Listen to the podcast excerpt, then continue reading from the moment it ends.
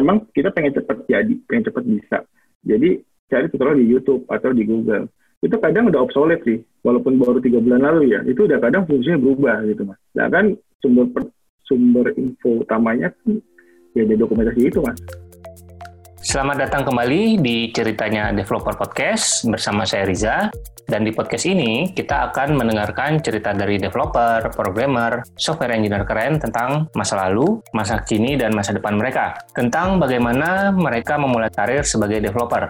Dan kita juga akan mengorek-ngorek cerita tentang komputer pertama mereka, pengalaman ngoding pertama, pekerjaan pertama, hingga hal-hal random lainnya. Podcast ini diedit dan diproduksi oleh Deep Tech Foundation, sebuah lembaga non-profit yang mempunyai misi yaitu menyetarakan talenta digital di seluruh Indonesia.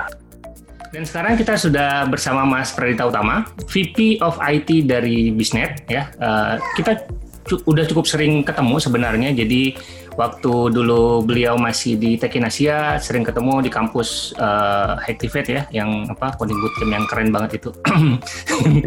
Terus habis itu pindah ke KLU ya, masih juga ya jadi bapaknya anak-anak lulusannya juga di sana banyak kan.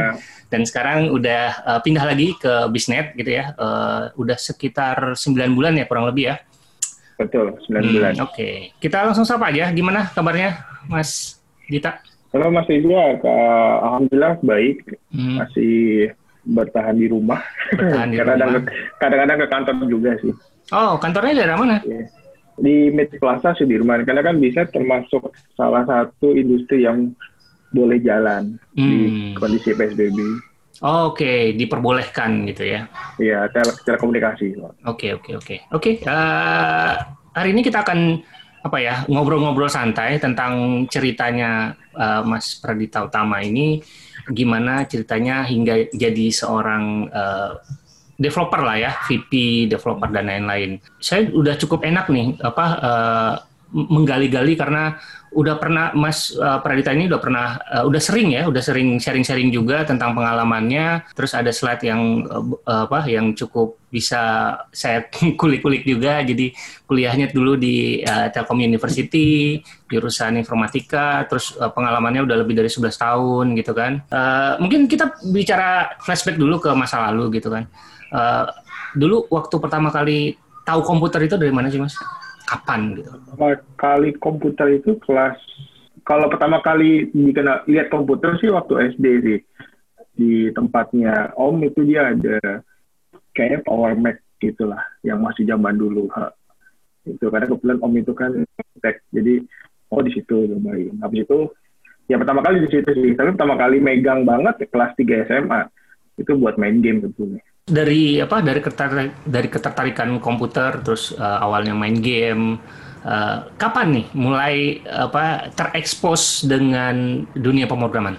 Nah, ketika kelas 3 itu kan kalau zaman saya SMA penjurusannya kelas 3 aja SMA. Nah, saya masuk IPA, kebetulan saya suka matematika. Saya nggak pikiran mau jadi programmer atau masuk dunia programming. Saya dulu mau jadi arsitek karena melihat arsitek om saya beberapa hal kayak gitu, hal yang kreatif itu.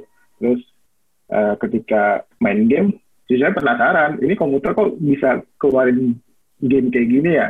Ya belum kenal coding sih. Nah akhirnya dulu namanya masih UMPTN. Nah mungkin anak sekarang bukan, udah nggak dapat UMPTN masih ya namanya.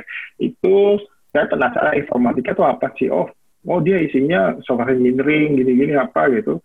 Saya buta sama sekali, ya udah saya masuk situ. Akhirnya saya belajar programming ya di pas kuliah pertama kali. Pas kuliah di Telkom ya? Iya.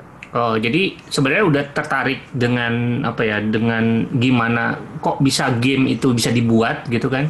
Tapi nggak tahu caranya. Terus akhirnya gali-gali, akhirnya dapatlah jurusan teknik informatika yang berhubungan dengan software engineering gitu ya. Nah, begitu kuliah, gimana rasanya kuliah IT? Kuliah kalau di dulu namanya STT Telkom ya. Iya. Sebelum Telkom University itu ada namanya tahun pertama TPB sih, tahap persiapan belajar. Jadi sama sekali nggak ada pelajaran atau mata kuliah yang sesuai dengan jurusan. Isinya cuma matematika, semua ya SMA. Baru yang pas tahun kedua tuh baru ada struktur data gitu. Nggak ada struktur data, terus ada algoritma pemrograman, agak ini sih apa otak agak sedikit menguap sih, panas gitu kan. Representasi matematika, teman, pas ketika ngelihat Big O gitu, notasi, aduh ini menarik sih. Akhirnya kan karena kan kalau kuliah dulu selain di kelas juga ada sesi di praktikum juga kan. Nah di situ implementasinya di situ pertama kali. Oh, kok menarik ya bisa bikin program. Oh, meskipun agak-agak merasa kesulitan gitu ya, walaupun suka matematika, terus begitu ketemu sama kalkulus, panas juga otak ya. Maksudnya, jadi kalau kalkulus saya nilai paling baiknya tuh B gitu. Bukan anak nilai A ya, cuma kadang pernah ngulang 2 kali sih, ya, tapi ya gitu. Ya, meskipun agak kesulitan, terus tapi dapat. Oh ternyata ini menarik nih gitu ya, dapat ketertarikannya lagi kan. Kadang-kadang ada orang yang pengen belajar programming nih gitu kan, begitu kena semester 1 semester 2 langsung stres, akhirnya buyar lah itu mimpinya gitu kan. Kalau ini kan meskipun berasa agak berat tapi tetap ya ketertarikannya tuh muncul gitu kan. Itu waktu di kuliah itu belajar bahasa apa pertama kali, bahasa pemrograman? Pascal. Oke. Pascal karena yang paling dikatakan paling mudah sih kayaknya kan buat belajar. Iya, bahasa pengantar pertama ya, Pascal atau C ya kalau sekarang ya. Nah, ya, dari setelah itu sih dari kuliah berapa tahun kuliah? Sudah nggak bisa jadi panutan sih kuliah saya berapa tahun. Oke. Kenapa? Ini kita menarik sih ya. Kuliah zaman saya dulu S1 itu kan data SKS 14 semester, jadi 7 tahun. Saya 6 tahun lebih, hampir 7 tahun. Itu ada cerita sih, dibahas di sini juga, Mas? Boleh. Monggo. Boleh. Jadi ketika tahun pertama masih Telkom di asrama, diwajibkan asrama. Tahun kedua mulai di kos-kosan ya, udah punya komputer, main game terus. Tapi nggak ada internet nih, gitu kan? Udah belajar programming, ya udah bawa komputer ke lab, tidur di lab, nggak ada internet kan, main game, main Counter Strike 1.5 atau 1.5. Tapi di situ kenal senior. Saya kenal pertama setelah Pascal, akhirnya web senior bikin web ini gimana cara diajarin. Nah dari situ sih senior kan koneksinya banyak. Jadi ketika saya ditawarin suatu saat ini ada project mau ikutan nggak? Nah itu istilahnya kayak rabbit hole lah gitu ya. Boleh deh, dibayar lagi gitu kan. Nah akhirnya korban lah tuh kuliah tuh. Ya, perjuangan itu buat komputer, buat beli laptop, akhirnya ke sana. Saking udah sering beberapa kali project dipercaya, makanya ketika tahun ketiga atau tahun keempat, tahun ketiga itu saya ditawarin jadi karyawan kantor di Telkom, di information sistemnya, jadi developer. Itu kadang paginya kuliah dulu, siangnya baru ke kantor, gitu-gitu sih. Mau nggak mau SKS dikurangi dong ya, itu sih. Saya pikir, enggak suatu saat saya disuruh sama dosen, kamu udah mau habis loh jatah itunya, saya kamu DO gitu. Ya udah saya nyusun skripsi pakai proyek saya itu, Mas Riza. Proyek yang saya bikin. Kalau udah jadi programnya, saya cuma bikin analisanya aja bukunya. Sudah selesai itu sih. Oke. Bahkan sampai sekarang waktu wisuda pun juga saya cuti kantor sih. Jadi nggak, posisi udah bekerja gitu. Jadi ya nggak jadi panutan sih kuliahnya saya 7 tahun. Di sisi yang lain sebenarnya menarik, dalam artian kalau di kuliah itu kan kayak ya salah satu kesalahan yang saya lakukan juga begitu. Jadi kalau saya kuliah itu ya pulang pergi selesai kuliah 3 tahun lulus gitu kan. Kayak pelajarannya dapat gitu kan, tapi prakteknya nggak dapat, networkingnya nggak dapat kan. Kalau dari cerita tadi kan kayaknya semua dapat gitu kan, dapat mentor juga, dapat senior, terus bisa praktek di lab, bahkan sampai tidur di lab, terus dapat kerjaan juga gitu kan ya, meskipun ada trade off-nya yaitu kuliahnya jadi agak panjang gitu kan. Tapi dari situ kan begitu lulus tuh bahkan skripsi pun kita nggak pusing kan, udah banyak portfolio yang bisa diambil, tinggal bikin dokumennya kan. Kalau anak-anak kuliah ya kayak saya juga bingung waktu mau skripsi bikin apa gitu kan. Kalau yang udah punya kan enak gitu kan. Itu yang bisa dicontoh ya, walaupun kalau misalnya teman-teman lain mau mengikuti cara seperti ini ya, kuliahnya mungkin 4 tahun bisa lulus terus dapat kerjaan kan enak juga gitu ya. Jadi dapat dua-duanya gitu ya. Oke. Ya.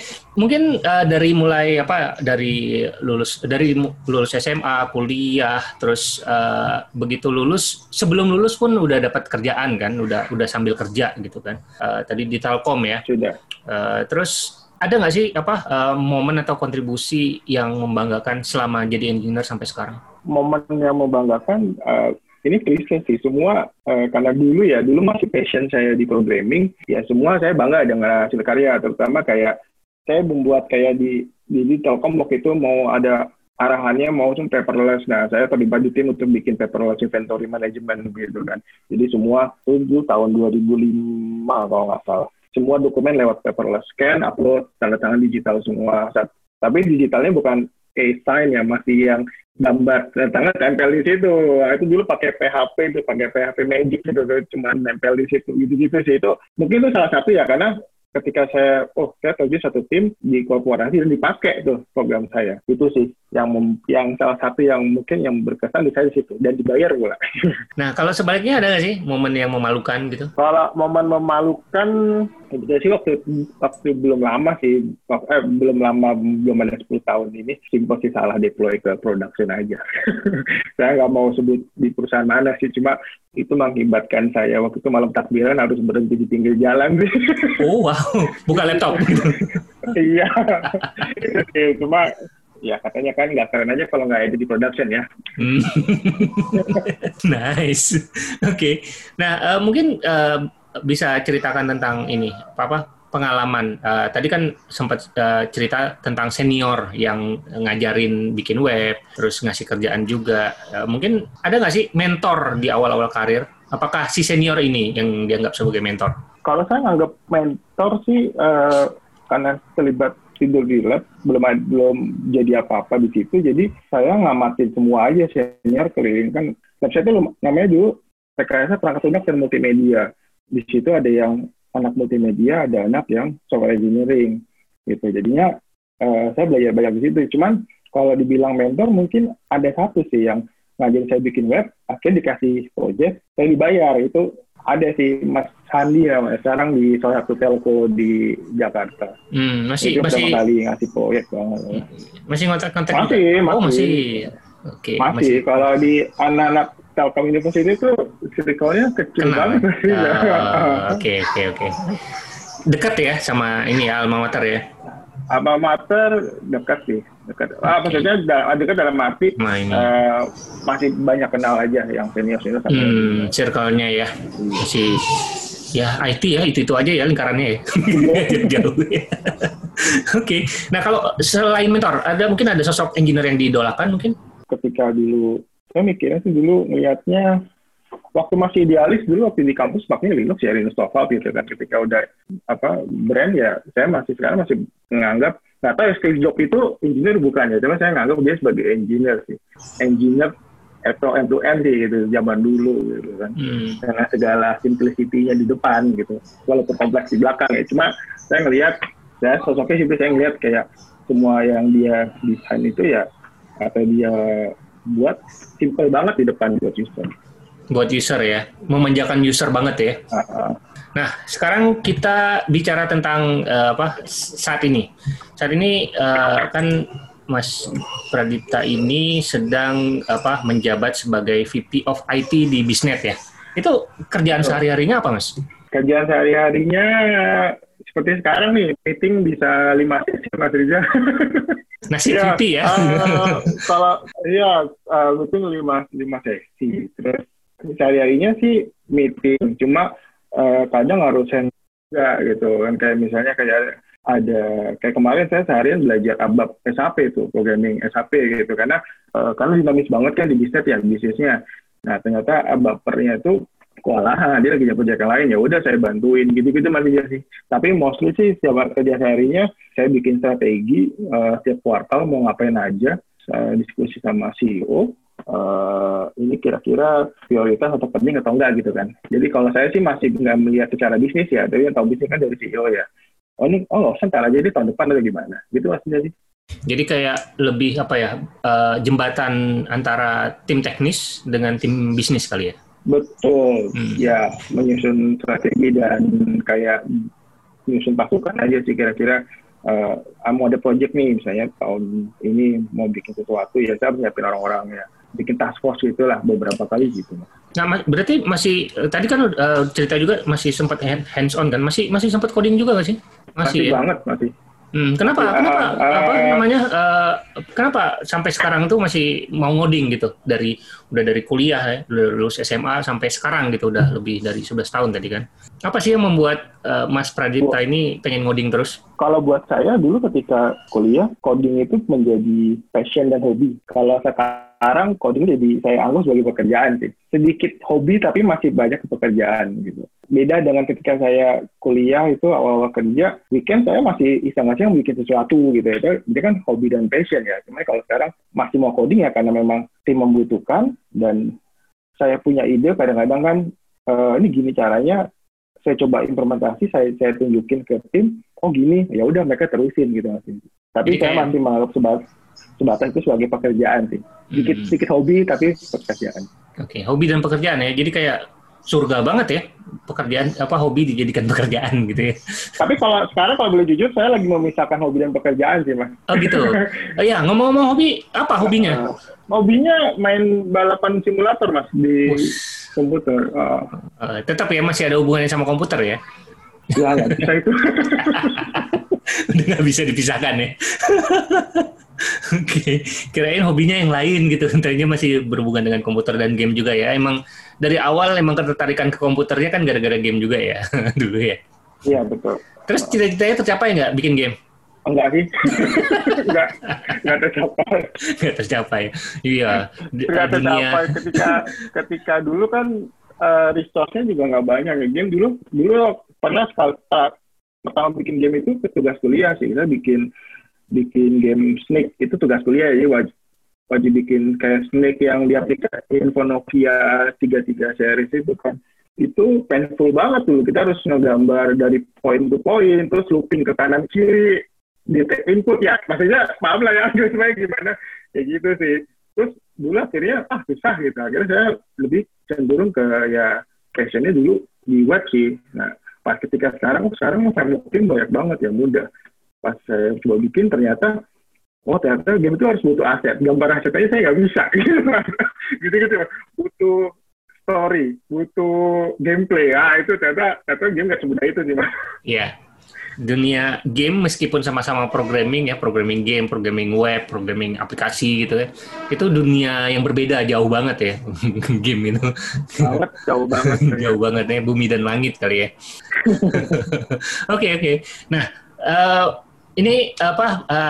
pertanyaan berikutnya adalah tips ya. Mungkin bisa share tips buat teman-teman yang mendengarkan yang pengen jadi developer keren lah kayak Mas Pradita. Kalau sekarang sih tipsnya lebih sering ngobrol atau diskusi sama orang yang lebih paham sih Mas Riza. Terus ketika dalam suatu komunitas tuh atau suatu ruangan, kalau saya diajarin dulu kalau saya jadi orang yang paling bisa berarti saya nggak ada gunanya di situ mas gitu, nggak ada belajar gitu, kecuali emang harus di situ ya, kayak saya harus lead meeting ya, mau nggak mau saya harus di situ. Tapi kalau misalnya saya join suatu kayak webinar atau apa gitu ya, coba berusaha kosongin gelas dulu sih mas.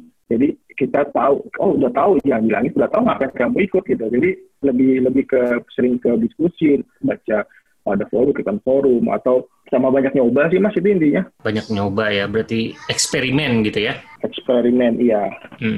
Nah ngomong-ngomong eksperimen, terakhir-terakhir ini lagi banyak nyoba teknologi apa mas? Apa tadi SAP sama ABAP tadi atau ada yang lain? Itu di kantor mas, kalau di rumah. Karena hobinya balapan simulasi itu udah ada project yang 3 bulan belum jadi ini ya, bikin setir balap F1 mas, pakai Arduino. Oke. Itu ya yang ada fotonya di belakang itu ya.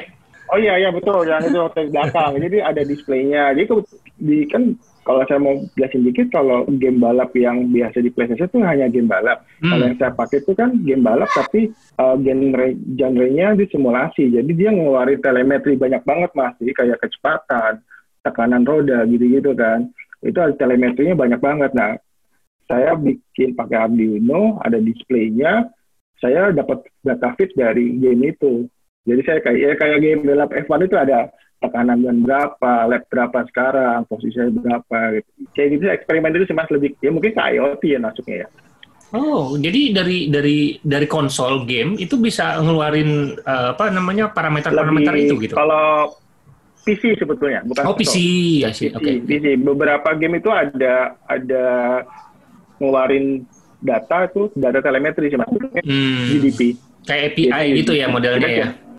Jadi isinya itu ada kecepatan, ada semua tekanan ban, kondisi tracknya gimana. Oh, wow. Gitu. Model simulasi kayak Flight Simulator gitu-gitu ya? Iya, nah itu Flight Simulator ya. Juga. Itu kan data-data real kan? Iya. Ya, bukan game. Bukan game. Tapi mengemulasi dunia nyata lah gitu ya kira-kira ya.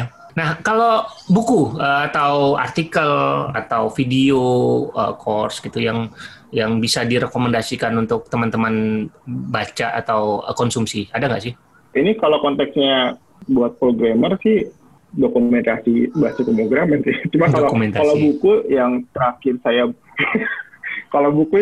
saya baca tuh justru ringan-ringan, beli buku di Big Bad Wolf tuh ada pameran kan, saya beli buku fiksi-fiksi aja mas. Jadi itu buat, karena saya itu masih kayak bilang tadi, saya kalau udah di rumah saya mau coba memisahkan antara pekerjaan atau hobi, jadi nggak pengen misahin dari programming gitu, saya mau baca buku apa gitu, buku masak, kalau kemarin saya beli buku Sherlock Holmes gitu sih mas. Tadi ada yang menarik tuh, dokumentasi, seberapa penting sih? Apa yang membuat developer harus bisa baca dokumentasi atau perlu baca dokumentasi? Kalau saya lihat, ini generalisasi ya. Kalau saya lihat, emang kita pengen cepat jadi, pengen cepat bisa. Jadi cari tutorial di YouTube atau di Google. Itu kadang udah obsolete sih, walaupun baru 3 bulan lalu ya. Itu udah kadang fungsinya berubah gitu mas. Nah kan sumber info utamanya ya di dokumentasi itu mas. Contoh kayak React itu kan di YouTube banyak banget gitu kan. Jadi mendingan dokumentasi resminya aja. Semua ya si orang-orang yang bikin artikel, video dan lain-lain dia mengacunya ke dokumentasi gitu. Tapi ketika dia buat ya dokumentasinya sudah berubah gitu kan. Jadi daripada kita harus mengikuti orang yang yang mungkin sudah agak ketinggalan, ya mendingan kita langsung ke sumbernya aja gitu ya. Betul. Dan sayangnya yang nulis artikel atau bikin video itu kadang suka lupa dia sebutin saya pakai versi berapa gitu mas. Di trace ke belakang, kok nggak bisa jalan ya, kok error ya gitu mas. Wah, sebetulnya sih bukan kewajibannya untuk update artikel dia ya, karena dia juga nggak berbayar, kecuali Udemy. Udemy kan yang bikinnya dia bikin tahun lalu, dia selalu update isinya kan. Nah, memang saya bayar harus update gitu. Tapi kalau kayak di YouTube, bikin konten video aja kan mahal cost-nya, jadi bisa juga lah gitu. Jadi, dokumentasi adalah salah satu skill penting ya buat developer. Iya mas, kalau nggak bisa baca kan nggak bisa nulis mas. Betul. Iya, gimana ya? Biasanya tuh kalau misalnya kita di forum-forum atau di Telegram, di grup gitu, biasanya kan nanya, coba lihat di dokumentasi, terus biasanya ada yang balik nanya nih, dokumentasinya tapi bahasa Inggris, saya nggak bisa bahasa Inggris, gimana tuh? Ada pendapat nggak? Kalau nggak salah waktu masih pernah podcast sama Mas Ainun tuh kan juga kalau nggak salah super kamu bahasa Inggris ya mas. Saya setuju banget waktu itu bahasa Inggris mas. Yeah. Walaupun ada yang mereka bilang nasionalis harus bahasa Indonesia ya silakan gitu. Cuma kenyataannya sekarang yang beredar adalah bahasa Inggris. Ya suka nggak suka bahasa Inggris bahasa internasional sih semua hampir semua pakai. Ya sama kayak dokter ya, harus tahu yang bahasa Yunani itu. Bahasa Latin. Iya, Latin ya. Mungkin mereka harus tahu Latin. Gitu kan. Ya, kalau bahasa Inggris itu ya gimana ya? Kita bilang dibilang harus banget ya memang iya gitu karena memang semuanya kiblatnya untuk saat ini ke sana gitu ya. Nah, sekarang kalau ada teman-teman yang dengerin terus mau follow-follow, mau ngobrol sama Mas Pradita mendingan lewat sosial media mana nih? Apakah Facebook, Twitter, atau GitHub gitu? Jadi kalau yang dengerin saya tahu sih saya ramainya di Twitter sih mas. Di Twitter ya. Twitter ya. Mungkin beberapa ada yang nemu sosial media saya kayak Instagram atau Facebook. Mumpung di sini ya di podcast kalau saya mau bilang, saya mau kasih statement Facebook dan Instagram itu saya private mas. Jadi kehidupan pribadi gitu ya. Kalau Instagram dan Facebook. Okay. Ya betul. Karena di Instagram tuh ada kalau yang follow saya ya teman-teman tuh karena saya cuma posting foto anak itu menurut saya masih ranahnya masih tahu pribadi. Gitu. Iya. Makanya kalau saya di Twitter kadang saya suka posting anak berkeluarga, tapi kan kalau ada yang merhatiin, saya tutupin mukanya, Mas. Jadi saya juga ada bisa memisahkan mana yang publik ternyata. Tapi kalau mau interaksi di Twitter sih lebih cepat sih, Mas. Oh iya. Nongkrongnya di Twitter berarti ya? Iya. Oke deh kalau gitu, terima kasih banyak Mas Pradita atas cerita menariknya. Sukses terus untuk karir dan kehidupannya. Itu dia episode ceritanya Developer Podcast kali ini. Nantikan episode-episode ceritanya Developer Podcast selanjutnya. Kritik, saran, atau sekedar hai, silakan email ke rizafahmi@gmail.com atau mention rizafahmi22 di Twitter. Sertakan juga hashtag ceritanya developer. Dan buat teman-teman yang mau support podcast ini agar terus ada, bisa dengan cara subscribe ke iTunes atau Spotify. Search aja ceritanya developer, terus langsung subscribe dan kasih rating serta komentar. Bisa juga subscribe ke podcast klien pilihan seperti Pocket Cast, Anchor FM, Google Podcast, dan masih banyak yang lainnya. Jangan lupa tinggalkan juga komentar atau review di sana. Selain support dalam bentuk rating, saya juga mengharapkan teman-teman untuk support podcast ini dalam bentuk lain. Teman-teman bisa mendonasikan sebagian uangnya untuk keperluan podcast ini. Teman-teman bisa donasi lewat GoPay atau OVO via karyakarsa.com/rizafahmi. Sekali lagi, karyakarsa.com/rizafahmi. Sampai bertemu di episode berikutnya. Bye!